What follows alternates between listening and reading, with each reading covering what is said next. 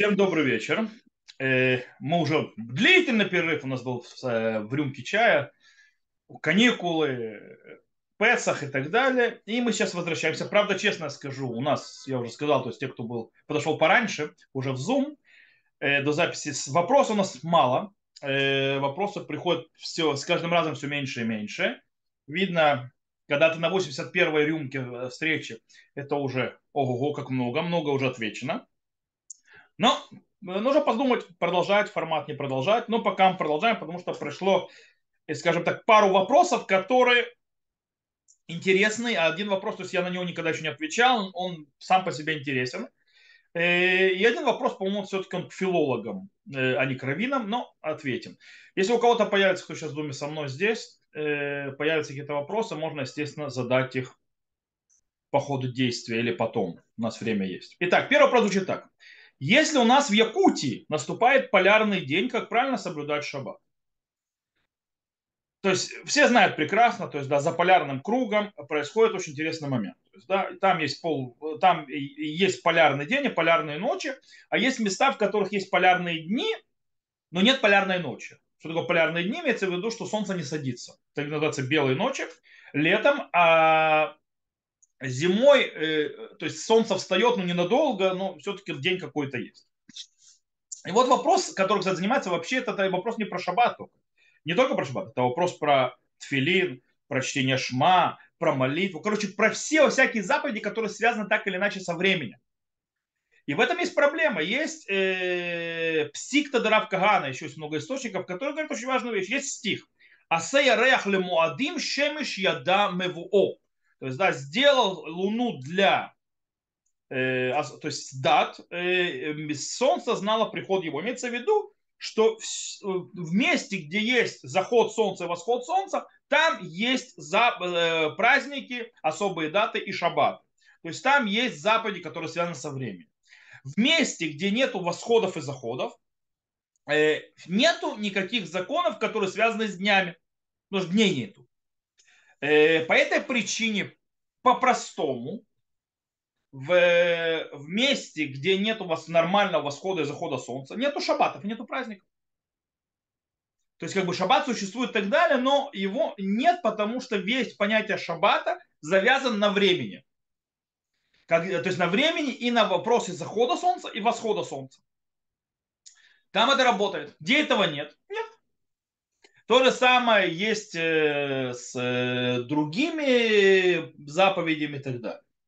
В принципе, эти места, скажем так, однажды я слышал э, такую вот фразу, и, кстати, я скажу, какой источник, то есть, да, у него нет есть галактический источник, евреям там нечего делать. Евреи не должны там жить. В тех местах, где нет, где вот эти всякие проблематичные вещи. Более того, действительно, чего-то Ангагот Рафштерн Бог приводит кучу то есть, источников, что есть запрет там жить.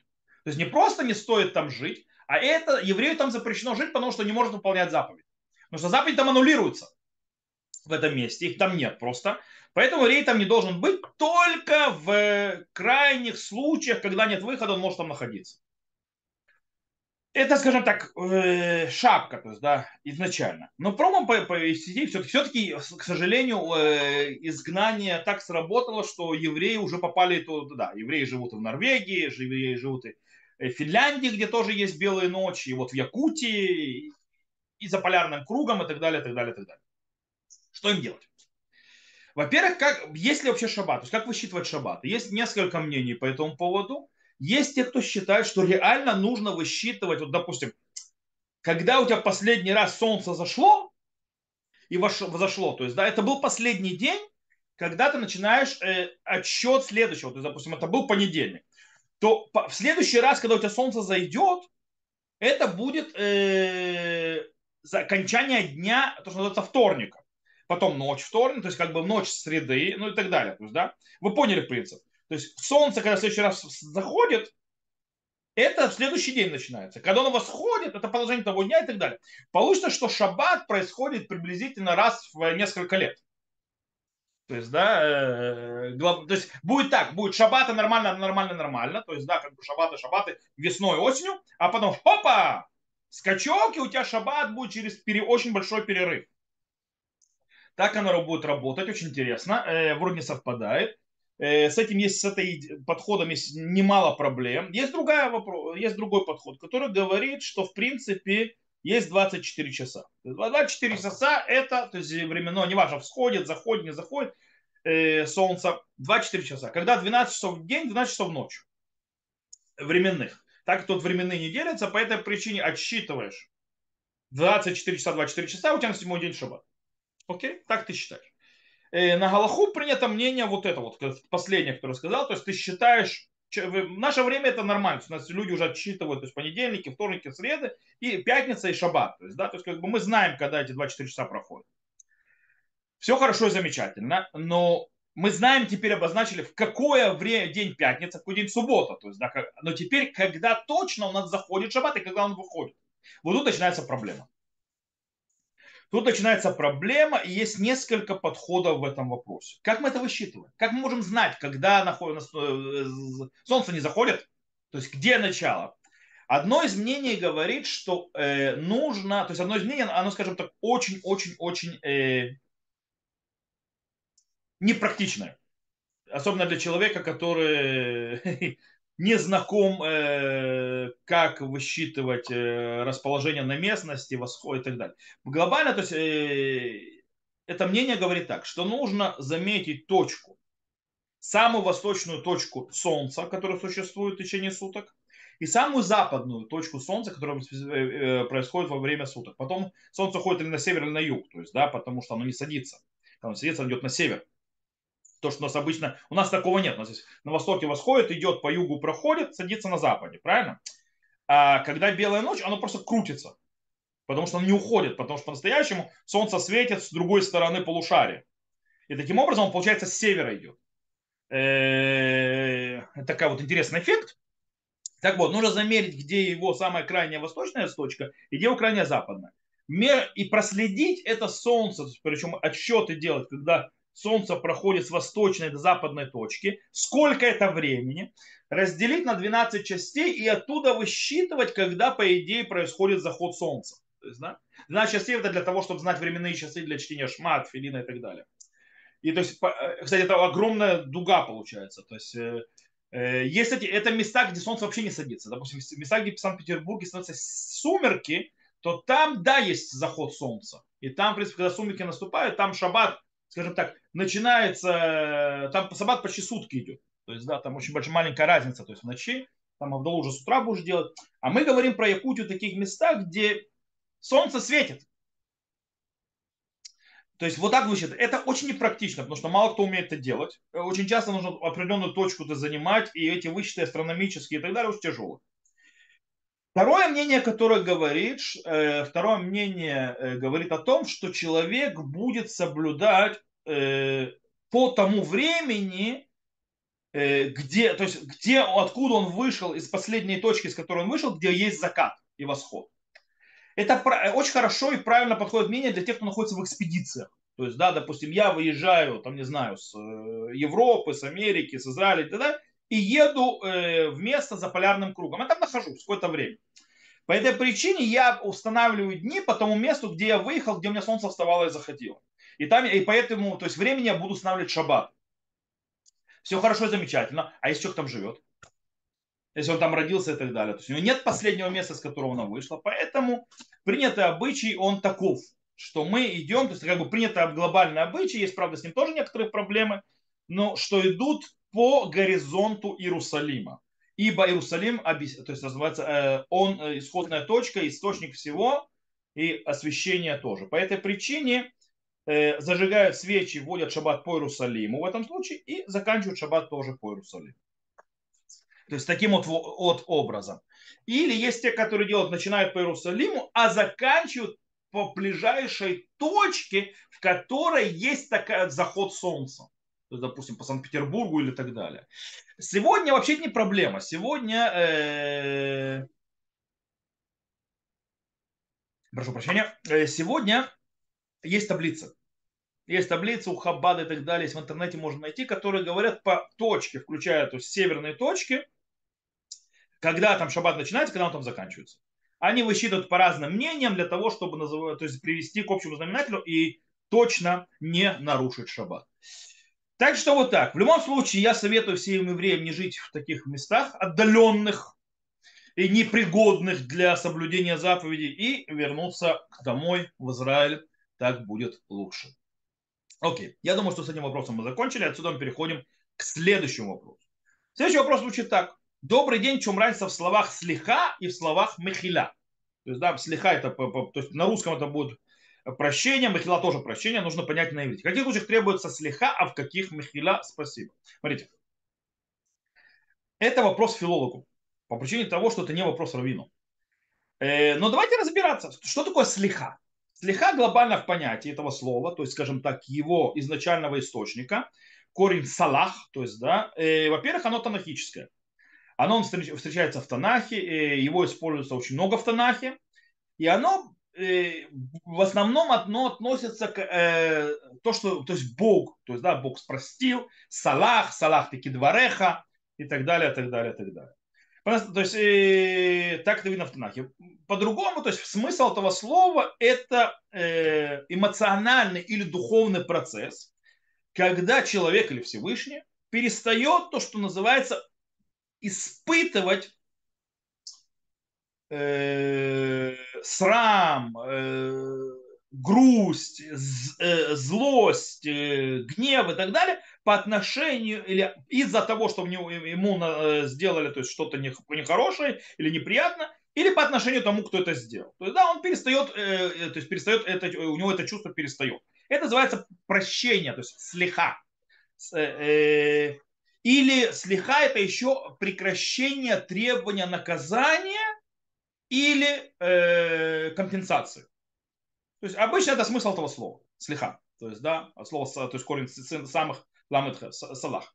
Михила имеет совершенно другое понятие.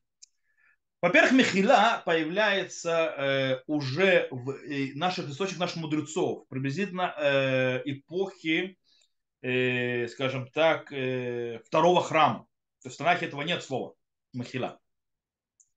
И в принципе это уже слово относится больше к человеку, чем к Всевышнему. То бишь, э, в чем имеется, обычно, то есть мы уже видим э, в Мишне и так далее, слово мехиля махаль это простил долг, то есть махаль хов, или махаль штар, то есть простил, то есть это бумагу, который документ нужен, или махаль аль кводо, то есть да, э, простил, то есть да, то есть как бы а, а свой почет, то есть свое уважение, то есть имеется в виду махаль аль кводо, что он готов, то есть не считаться со своим, э, э, со своим почетом, со своим, то, что называется, статусом. То есть, допустим, Мелех Мухаль Кудо, то есть царь не считая своим статусом, то есть э, разрешает за, ним, обращаться с ним по-небратски, это не разрешено. Например, то есть у нас есть закон. Или у нас закон говорит, что э, отец Махаль Кудо, есть обязанность уважать отца. То есть, да, э, и если отец прощает, то есть уважение к нему, это разрешено. Потому что, или, допустим, мудрец Торы, обязаны его все почитать. Если он сам не мухель аль квудо, то есть называется не убирает, то есть, в принципе, прощает э, человеку не вести с ним, то есть как полагается по закону перед муцом. То есть не нужно перед ним вставать и так далее. То есть он мухель аль квудо. Это понятие мехила. То есть, в принципе, мехила это витур, то есть, да, это как бы я э, готов отказаться от того, что мне полагается. Слеха это больше, то есть отношение. Мехиля это больше я готов отказаться от того, что мне полагается. Э, и, или, то есть, допустим, когда Всевышний, то, что называется, готов э, закрыть глаза, отказаться на, на грех, на сделанное неправильно, так далее, махаль. Сегодня они стали синонимами почти, слеха, мехиля и так далее, но у них есть разница. Обычно слово слегка используют в более простом языке, более повседневном, более таком вот обычном. А слово мехила считается обычно, скажем так, высоким ивритом. Или когда он приходит в устоявшихся словосочетаниях. Допустим, махал аль квудок мы говорили. То есть, да, э, он э, дал, то есть, возможно, то есть, э, простил свое, свое уважение, почет и так далее. Э, я просто по-русски не могу найти правильное слово.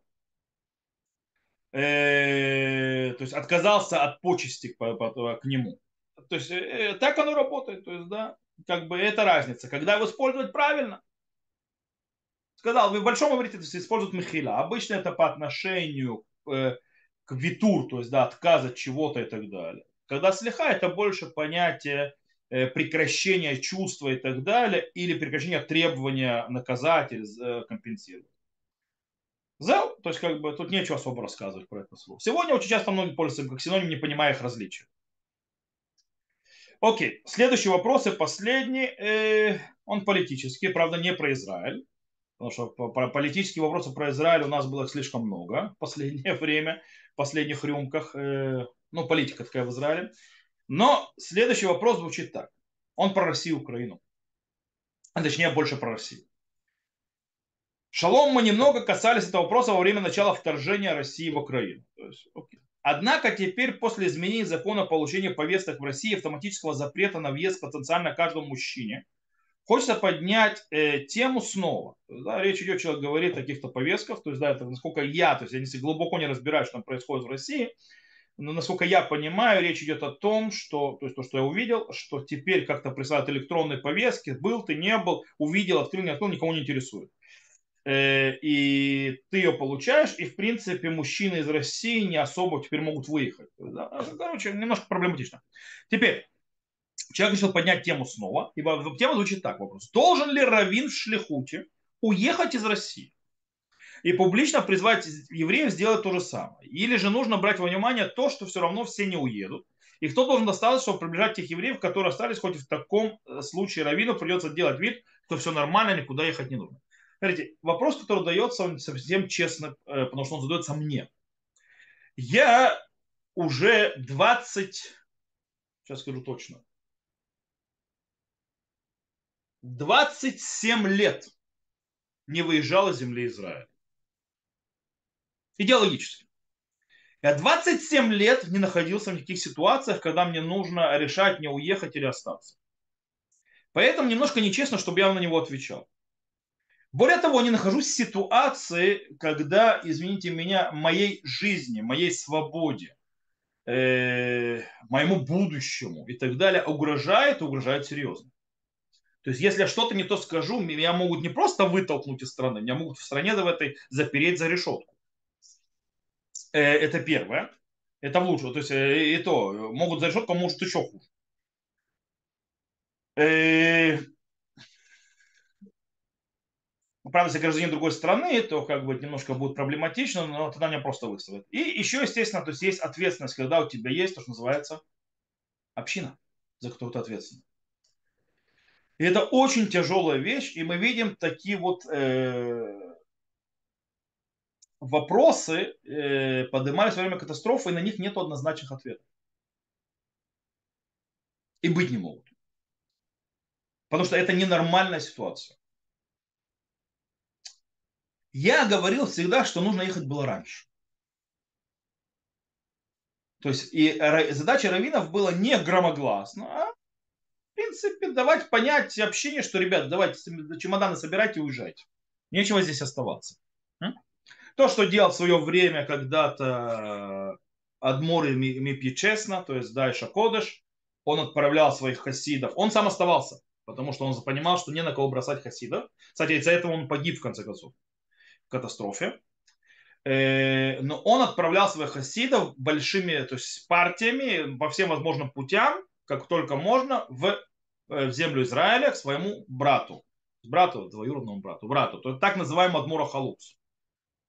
Его еще называли. Э, он был то, что называется Адмур Синонийский, который то есть, был то есть Ребе, хасидский и так далее, но он с мотыгой на полях то есть, работал, поэтому ему дали кличку такую Адмура Халукс. Э, многие это делали. Это дело, вот это правильно. То есть, да, изначально. А потом нужно ли хлопнуть дверью и сказать, я уезжаю, и э, понимая, что другие не уедут, это зависит очень от многих-многих факторов и влияния самого равина. Э, семья. Он должен знать, что он тоже человек, у него семья. Э, что лучше? То есть он останется, не может рот открывать, и тогда что? а сегодня было запрещено, то есть сказали, что никто не может выезжать, а завтра скажут, что нельзя молиться в синагоге и так далее. Чем он помог? Это очень тяжелый вопрос. Уехать, остаться, да или нет. Допустим, э, во время катастрофы Гурский Ребе хотел остаться своей общиной. Но сами хасиды его выперли из Польши. По причине того, что сказав, что если с ним что-то случится, они этого не переживут, как хасиды. Им важнее, чтобы он был живой. И он, ему было это очень тяжело, не хотел как, э, то есть, как бы, покидать э, судьбу народа своего, своей общины. Он тоже пытался так или иначе как-то вывести.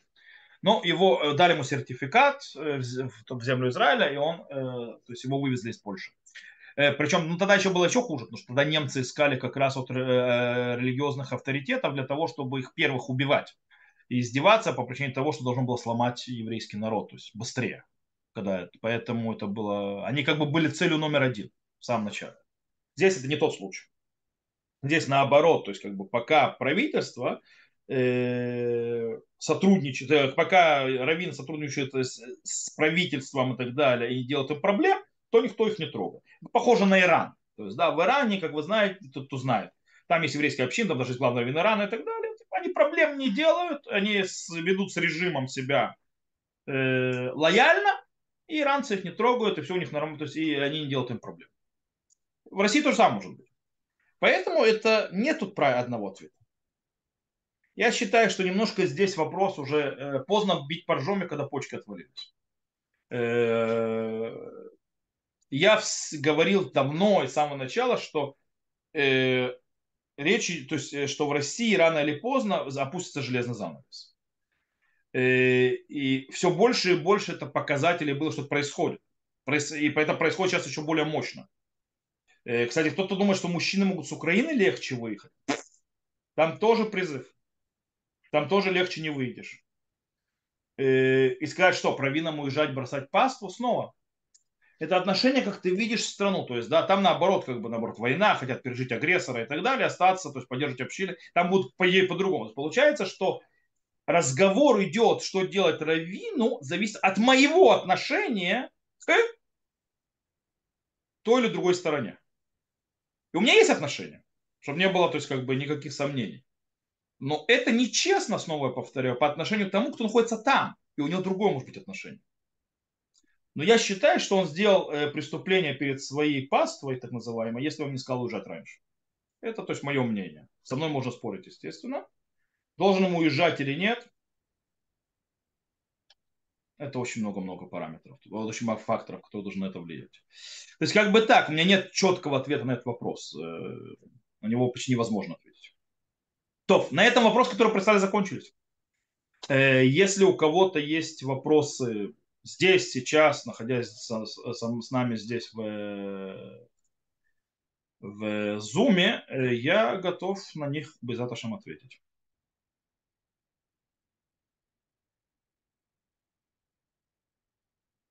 Аж так, то есть вообще ни у кого никаких вопросов. Все молча смотрят на меня. Или даже не смотрят, если, э, через, я не могу видеть это через тех, у кого черные квадратики, то есть не включенные камеры. Э, окей. Ну, раз вопросов нет больше, то мы сегодня раньше закончим. Сегодня день памяти э, погибших в войнах Израиля. И Э, то, что называется в террористических акциях и так далее, то, что называется Пулота Ива на иврите. И у нас будет сирена через полтора часа. И тогда мы закончим раньше, и это будет, скажем, время подготовиться к этой дате. И завтра, с Божьей помощью, День независимости. Вот так вот. Переход называется «Время плакать и время э, смеяться», как говорит царь Шломо. То, всем всего хорошего, до встречи, увидимся и встретимся уже на следующей неделе на уроках.